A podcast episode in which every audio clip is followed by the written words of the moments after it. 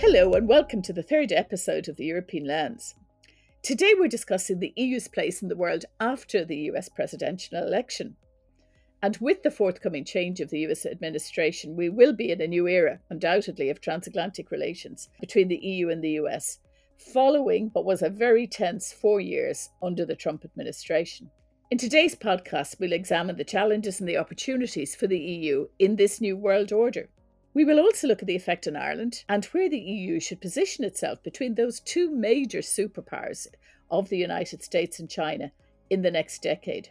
Later on, I'll be joined by David McAllister, a German colleague of mine, an MEP, who's chair of the influential Foreign Affairs Committee in the European Parliament. We'll also get the perspective of Declan Kelleher, former Irish permanent representative to the EU and former Irish ambassador to the People's Republic of China. I worked very closely with Declan when I was Minister for Justice. I'll also be joined by Carin Bryans, President of the American Chamber of Commerce in Ireland and Country Manager of JP Morgan in Ireland. First, though, I spoke to Phil Hogan, former EU Commissioner for Trade and former Commissioner for Agriculture and Rural Affairs. Phil, thanks for joining me on this podcast today. I'd like to begin by asking you to describe for us the actual experience of dealing with the Trump administration on trade issues as Commissioner for the European Union. What was that like? Well, as you can imagine, uh, Frances, it was a very difficult time with the Trump administration because the President of the United States stated four years ago that one of his objectives was actually the breakup of the European Union. So that was his opening position, which you can imagine in the European institutions and the member states, it created a little bit of a, a shock that our traditional relationship on a transatlantic basis between the European Union and the United States was being called into question by President Trump. And uh, it was a, a, matter of containment then over the last four years to try and ensure that he didn't achieve his objective. And we were, uh, I suppose, in sporting terms, we were playing with our backs to the goal and uh, defending very much uh, in the last few years to ensure that uh, any of the difficult issues that emerged, and which there were many, uh, that they were mitigated as much as possible from the European side uh, until another election, and then we would see what the result of that would be. And uh, President Trump uh, certainly caused great difficulties in terms of imposing additional tariffs on many products in the European Union in order to uh, crystallize what he thought was the big issue is reducing the balance of payments deficit and the balance of trade deficits between the United States and the European Union. So a difficult time, and we try to contain it as best we can. And I, when I became Trade Commissioner in, in, in November 2019, my first job was to try and ensure that we had a reasonable relationship with Ambassador Lighthizer, who was the United States Trade Representative. And I worked hard at that over the last year. Did you have a lot of contact uh, with him and uh, with uh, officials generally? Was there a lot of work, a lot of emphasis in that area, trying to smooth relationships? Every week, there was always something where on my desk that were, uh, certainly affected the European Union and United States relationship. And uh, it was a, a, constant source of activity by, by the officials in DG Trade and myself to ensure that we didn't uh, miss an opportunity to try and mitigate the damage of some proposal that was emerging from the United States or to cooperate where we possibly could.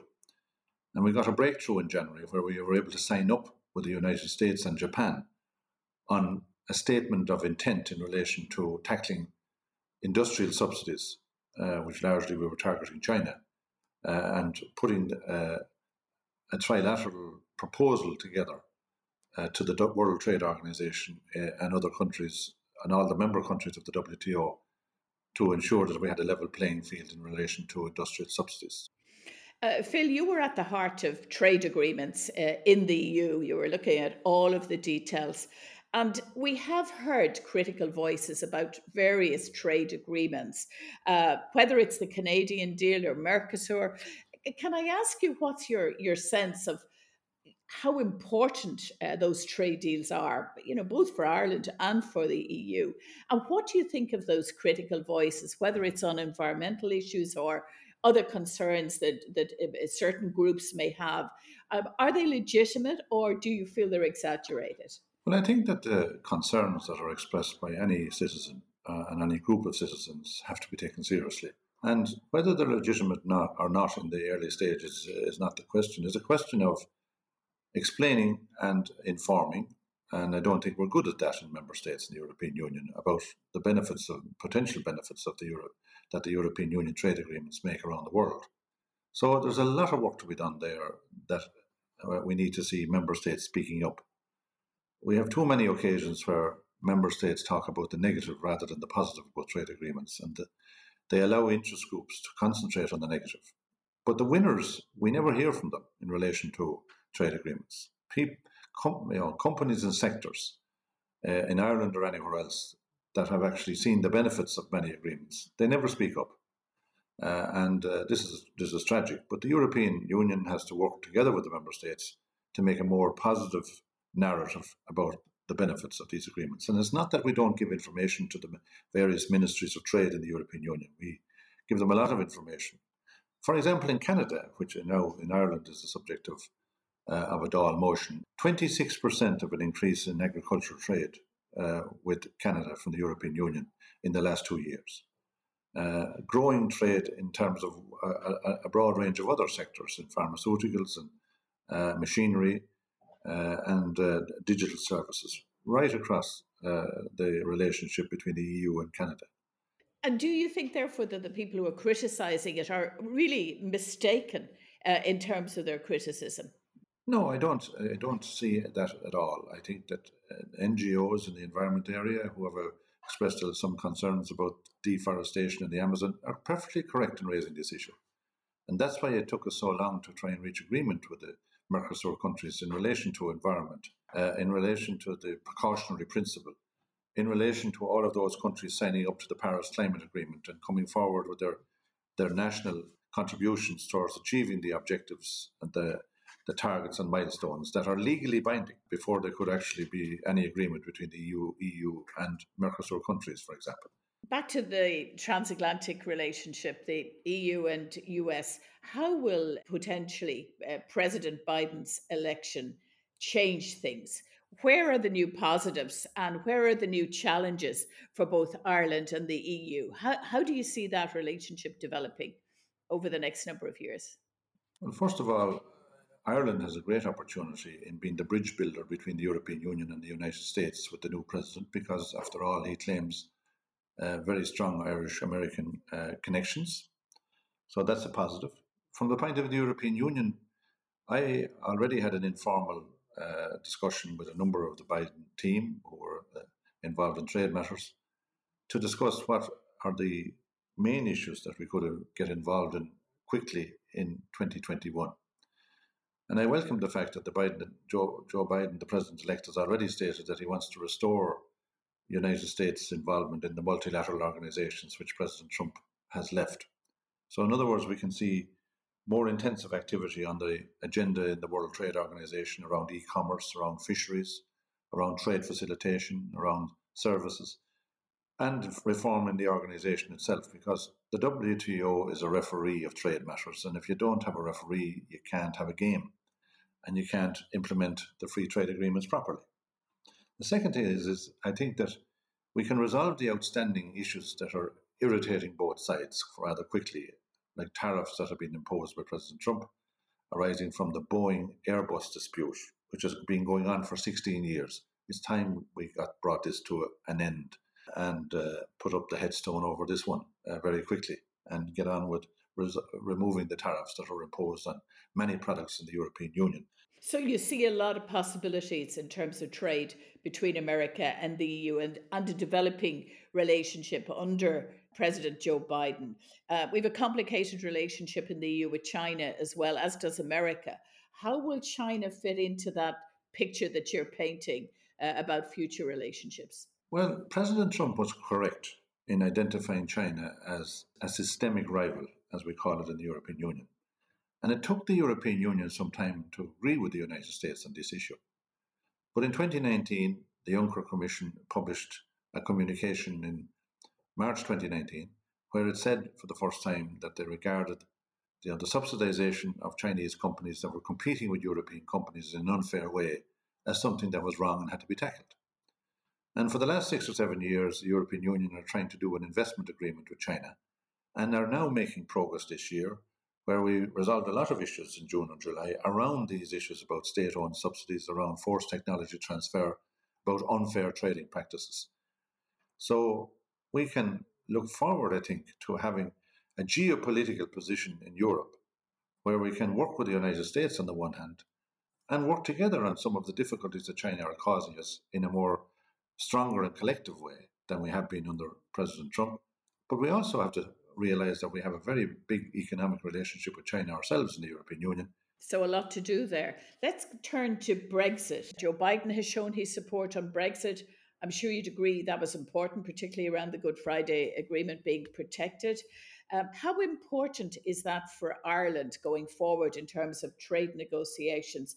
Well, I think the government of Enda Kenny uh, deserve great credit and all the diplomats and officials that were involved in the early stages of the mandate for the Brexit negotiations, when in April 2017 it included as part of the three major points of discussion for the divorce proceedings, as it were, on the withdrawal agreement, the, the recognition in that mandate by the European Council was that the unique circumstances of the island of Ireland had to be recognised in any solution arising from the negotiations on Brexit.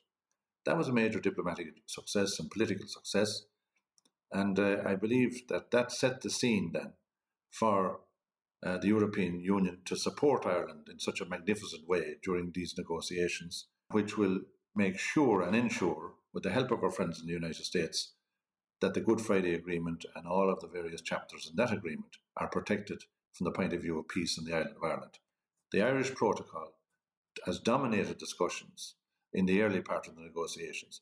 And can you imagine if all of those negotiations around Ireland were left when, in my view, they would have been held hostage to other issues of concern to the United Kingdom uh, in, uh, in, the, in the final days of these negotiations? So uh, I have to say that the political and diplomatic people of Ireland deserve great credit for that achievement and to make sure that it was removed early from the discussions but with a good outcome. The degree of support across the EU has been extraordinary. How much work went on behind the scenes to ensure that? Obviously, a lot of work went on in public, but I'm sure your experience in the Commission that you saw a lot of effort going into that relationship over the years. Well, there wasn't a week after the referendum that my my role as an as I suppose a European commissioner who happened to be from Ireland did not have some involvement in discussion with various people about how we could come to an arrangement or an agreement that was able to ensure that the Good Friday Agreement was protected and that the economic relationship between the UK and Ireland and the UK and the European Union was protected. And we were very fortunate that President Juncker proposed Michel Barnier to lead the negotiations. He and his task force have been very patient but very thorough in an open and transparent with the European Council, the European Parliament, in, and the member states and all of the sectors in the member states uh, in order to ensure that he has he had a grasp of every major issue that, that would emerge in the discussions and he understand the nuances of those uh, important issues from the point of view of each member state. Uh, Mr. Barnier and his team really have done a, pro, a tremendous job. And I think that the fact that he was a former commissioner for regional affairs, who, when he was involved there, he established the Peace and Reconciliation Funds for the Good Friday Agreement.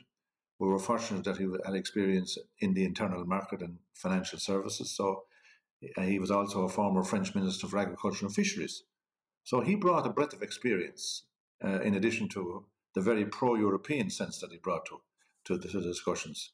Uh, uh, he, he certainly brought that respect as well from the point of view of everybody in the member states that here was a person we could rely on that would do the job professionally and well and represent us well in these negotiations. And I think he has generated the respect on the other side of the negotiations in the United Kingdom as well from the way he's handled things. Now, Carin Bryans is with us next. Thank you, Carin, for joining me. What does a Biden administration mean for US foreign direct investment into Ireland? Hello, Frances. And uh, firstly, just thank you very much for inviting me along to speak on your podcast. Delighted to be here. I think in terms of a Biden presidency, we've got to acknowledge first off that it has to be a positive to have somebody who has such a deep affiliation with our country sitting in the White House next year. Um, we know he's very uh, proud of his Irish heritage, but I think more importantly, he knows our country very well. Uh, he spoke very early on with our Taoiseach, which was great, and he's been very outspoken uh, recently in his support with respect to Brexit and the importance of the Good Friday Agreement. Um, and I think more broadly, he's obviously shown that he's he is very respectful of the multilateral institutions in the world and also with the EU. So that's incredibly important to us as well.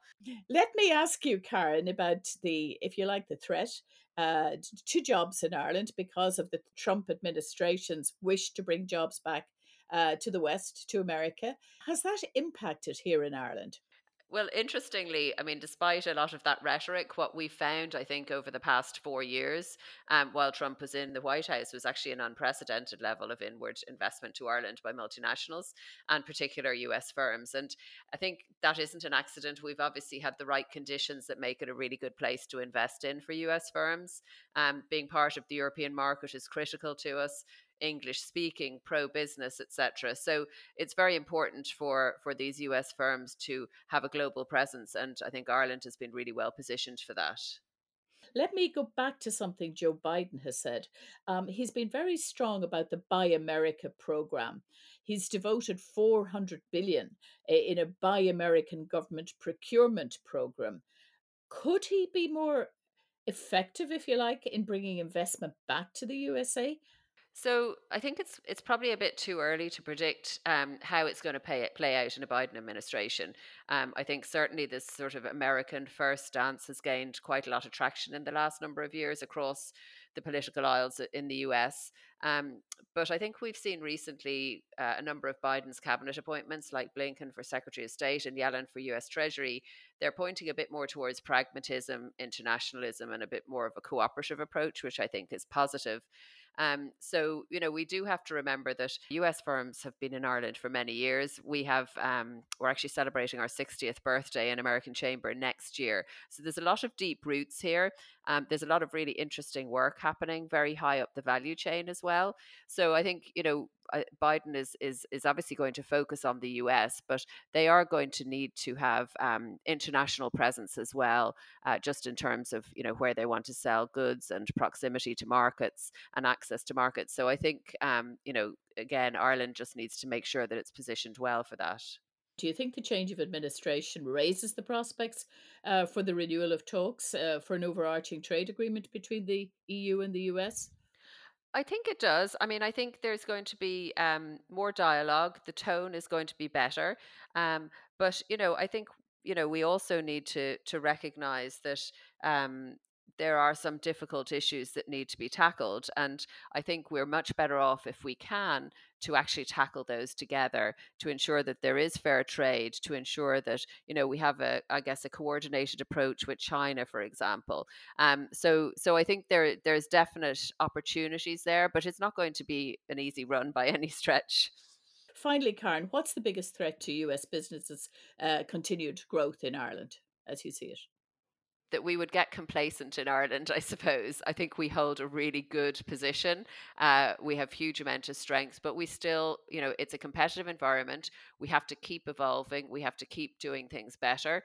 Um, we have to. We have a great opportunity because we're a relatively small country. I think we work incredibly well between public and private sector. Um, people wear their green jerseys across all of the multinationals here in Ireland, so we do work well. Um, but we've got to make um, changes to ensure that we're really at the forefront in terms of good place to do business. Um, and you know, it's it's a lot of the stuff we talked about earlier, things like our broadband, things like you know, making us a great place to live and work from.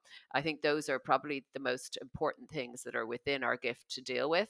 Um, but obviously, we have to keep an eye on the broader US EU relationship and I think play our part there and I think we we can play our part there we know we're you know we know the US very well we know the EU very well and I think sometimes we can play a part in translating I suppose the EU to the US and the US to the EU we heard a lot there from both Phil and Carin about the importance of the transatlantic relationship and where the EU should position itself over the next few years I want to take a look at the wider geopolitical situation in Europe now with David McAllister. David's a colleague of mine in the European Parliament. He's a former Prime Minister of Lower Saxony and he's been an MEP since 14. Uh, David, I'm delighted that you can join me to discuss this important issue now of the relationship between the EU and US. Let me begin by asking you about your hopes for the Biden administration the election of Joe Biden will certainly give the transatlantic relations a new impetus. Our relationship is unique. It's built on shared history, shared values, and shared interests. It's based on collective peace, progress, and prosperity. And yes, things will get better. They can only get better because the last few years were rather challenging for transatlantic relations we expect an American return to international organizations. I always argued that the United States shouldn't be leaving international organizations, they should be leading multilateral corporations together with others.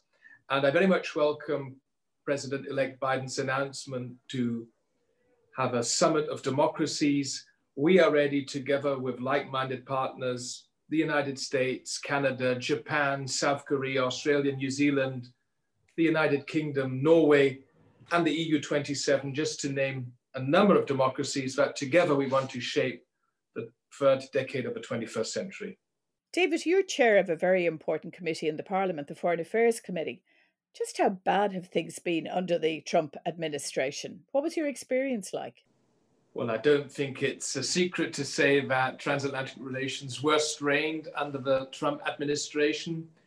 Uh, we had some very unusual language coming from the American president, calling the European Union a foe. I thought that was disturbing. On the other hand, I wouldn't be over enthusiastic about our expectations now. Of course, our relations will improve, but it's not about going back to the old normal, whatever the old normal is, and whenever the old normal was. It's more about defining the new transatlantic relations in this third decade of the 21st century. Do you think that President Biden will want to recapture that sort of global leadership role? And how will we position ourselves going forward between uh, those giants of America and China? In recent weeks, the three European institutions, the European Council, the European Commission, and we in the European Parliament have issued proposals for a new agenda as regards transatlantic relations. And our ideas, if you summarize them, center on stronger multilateral action and institutions, the pursuit of common interests, and leveraging our collective strength as well as looking for solutions that respect our common values of fairness, openness, and competition. Do you think that now it's about more of a, an equal partnership between all of us? Uh, do you even believe in that world where America would have a global leadership? Yes, indeed. It is about a more equal partnership. To quote my German CDU party leader and defense secretary in Germany, Annegret Kramp-Karrenbauer, she said, we want to remain transatlantic, but to remain transatlantic, we have to become more European. So it's about strengthening the European pillar in the transatlantic cooperation as regards trade and technology on the one hand, and political cooperation, and especially on security and defense on the other hand. Now, I am absolutely aware that Ireland is not a member of NATO, but for the European NATO member states, it's also about how can we strengthen European defense and security cooperation within the framework of NATO to also make this alliance a more balanced one. We will have to increase our own activities to reduce the dependency on, of America. Would you agree that the EU has got more distrustful of China in recent months? How will the relationship develop between the EU and China?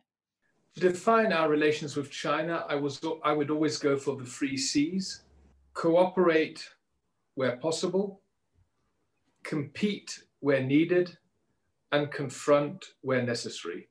So, what does that mean? China will remain an important cooperation partner for us. For instance, in the fight against global climate change. We have similar views, we have similar, very ambitious targets. We want to be climate friendly planet by 2050. China wants to be climate neutral in 2060. China is an economic competitor for us in the European Union. And we have always been for competition, but we are for free and fair competition. Yeah. And that is a difference. In the moment, the standards are simply not there. And we expect many things to change in China to give our businesses the same opportunities as Chinese businesses have here in Europe. But it's also about confronting China. China is a systemic rival. The communist leadership in Beijing has totally different views than we do when it comes to democracy or the rule of law. And we have to name things as they are. China is far away from our Western democratic standards. China does not have the rule of law. There is no media freedom in the country. It is not a pluralist society. And if you look at the situation of the Uyghurs in Western China, it is one of the most outrageous systematic violation of human rights we are facing in the moment in the world, and we have to address these issues. And also, it's about foreign policy. The Chinese attitude towards Hong Kong or Taiwan, from our point of view, is not acceptable. And we have to make clear that to cooperate economically doesn't mean that we should not be outspoken where we have differences. And here I also see an issue for developing a new transatlantic agenda, we will not always agree with the Americans how to deal with China.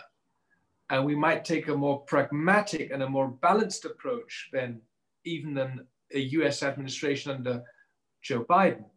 But we need to work on a strategy how we can deal with this new challenge of China in the whole Western world. After four years of the Biden administration, how should the EU US relationship look, David? What's your vision of what might happen in the next four years? Well, we're just starting to define our new relations. It might be slightly too early to already uh, have a look back. Um, I think the most important thing is that we get this new transatlantic dialogue started now. Uh, I do hope that a transatlantic global agenda could be launched at an EU US summit in the first half of uh, 2021. What we have to do now is reach out to the new administration in Washington, and it's mainly about fostering understanding and continuing a dialogue by demonstrating the American side the added value of cooperation. Uh, we need to analyze the threats and swiftly identify the most pressing areas where transatlantic cooperation should focus on. I mentioned a number of issues like the fight against the pandemic, the socioeconomic consequences, climate change, trade, multilateral cooperation, technology, but also, and this is important for me as chairman of the Foreign Affairs Committee of the European Parliament, it's also about human rights globally. And it's about foreign policy initiatives, not only on China and Russia, but also the Western Balkans, the Middle East, or Africa, we stand together for a billion people. We stand together for the largest and strongest free trade area in the world. Perhaps it will be possible not to have a fully fledged free trade agreement as we originally planned, but we can certainly improve our trade relations too. What a fascinating insight from David on a wide range of EU foreign policy areas. I'm now joined by Declan Kelleher, former Irish ambassador to China and Irish permanent representative to the EU. Declan, I want to ask you first about this idea, this concept of global leadership. Does it still exist? Who are the leaders in the world now? And how do you position the EU uh, amongst other countries? Are we really a battleground between China and America? Or can we stand independently and alone? Uh, what's your view of that? Well, I, I, was I was amused by something a Netherlands Prime Minister Mark Rutte said a few weeks ago. Uh, at least it was reported to have said. It says that um, you're either a player or you're the playing field. so I think it's important that the European Union be a player. But I also think it's important that um, the, the limits of what's possible are understood. I mean, the European Union is an extraordinary um, initiative in terms of um, um exporting peace, um, prioritizing democracy, although there are some problems, as you know, with rule of law within the EU at the moment in one or two member states. But essentially, the, if one were to use the, the, um, the language of geopolitics, the European Union would be seen as probably the, the largest exporter of soft power in the world. You look at development aid, look at democracy, look at the single market, which is probably the European Union's greatest geopolitical achievement, and hence why it's so important in the Brexit context to preserve it. I think it's important to be aware what, what the constraints are. China has a different conception of multilateralism from the European Union conception. Um, I think it's important that the European Union does play to its strengths, and that means two things in my view. Number one, a kind of a relentless focus on the importance of multilateral cooperation. And number two, as the European Union has been showing, um, a more astute and more assertive approach to uh, international affairs. And that can embrace various issues, such as being more assertive and less, if you like, uh, naive, if you like, on trade issues, uh, being more assertive on standing up for European Union values. Does the EU build on its strengths enough? I think um, the European Union does deploy its strengths, but remember that across the range of, if you like, activities, uh, the European Union has different sets of competences and powers. For example, we saw in relation to the recent and ongoing crisis on COVID, I think the European Union has um, uh, managed to, to deal with things in a reasonably effective way. But of course, health is not a community competence. I think that's one issue. It might be an issue that will come up the next time we look at a treaty change. But trade is a community competence. And you can see that the European Union is particularly effective and organized around the trade issues. Foreign and security policy is a kind of curious mix. That has to be borne in mind, Frances. Back to China for a moment. Does the EU need to be stronger on China, even if it hurts us economically? Well, I'm I'm not so sure there's there's a, a, kind of an either or on that one, Frances, because I think the European Union, um, you know, has a deeply uh, structured relationship with China, but certainly uh, over the last year or so, the European Union has become more assertive. And I say under those three headings of a partner on, particularly on things like global goods, like climate change um, and uh, the green economy, and those kind of collective challenges. Um, on trade, the European Union has become, I think, more assertive and stronger and uh, more, more demanding. That's very interesting. Final question, Declan. Where do you see Ireland fitting in uh, to the new geopolitical landscape following Joe Biden's uh, victory in, in, in the US presidential election? Ireland on its own is not a geopolitical player. Ireland is um, a small state. You know, if we look at ourselves alone in the world, by ourselves, we have a very limited capacity to influence our external environment or to influence the great kind of uh, um, kind of uh, conflicts in the world. And that's why we have made it a centerpiece of our approach, both within the European Union and more broadly cast foreign policy to support uh, international cooperation.